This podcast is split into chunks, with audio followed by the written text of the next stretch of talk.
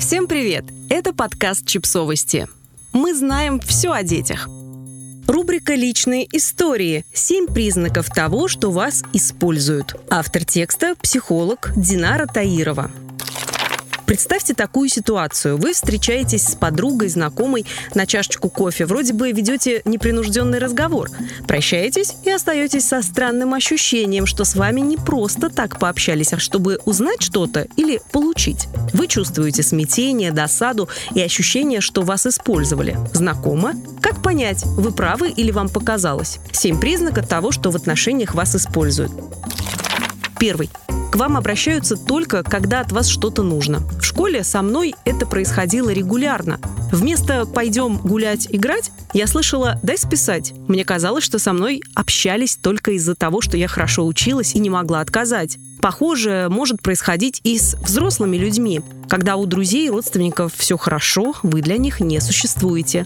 Только у них появляются проблемы, а вас сразу вспоминают. Второй.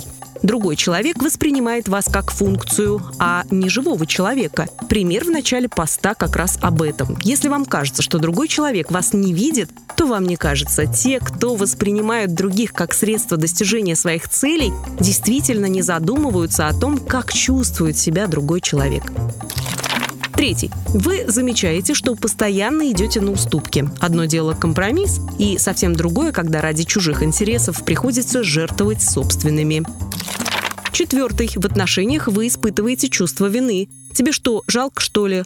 Я же твоя лучшая подруга, как ты можешь мне не помочь? Эти фразы – очередная попытка манипуляции. Пятый. Вам трудно сказать «нет» или ваше «нет» не воспринимается. Когда один человек использует другого, он относится к нему как функции, которая просто должна сделать то, что он хочет. Если я включаю чайник с водой, я жду, что он ее вскипятит. Чайник не может сам выключиться или сказать «нет». У тех, кто привык использовать других людей, восприятие устроено примерно так. Мы для них чайник. Шестой. От вас требуют больше, чем вы можете дать. Выполнить сверхурочную работу за ту же зарплату, одолжить большую сумму денег и так далее. Седьмой.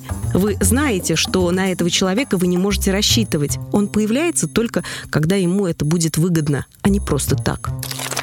Подписывайтесь на подкаст, ставьте лайки и оставляйте комментарии. Ссылки на источники в описании к подкасту. До встречи!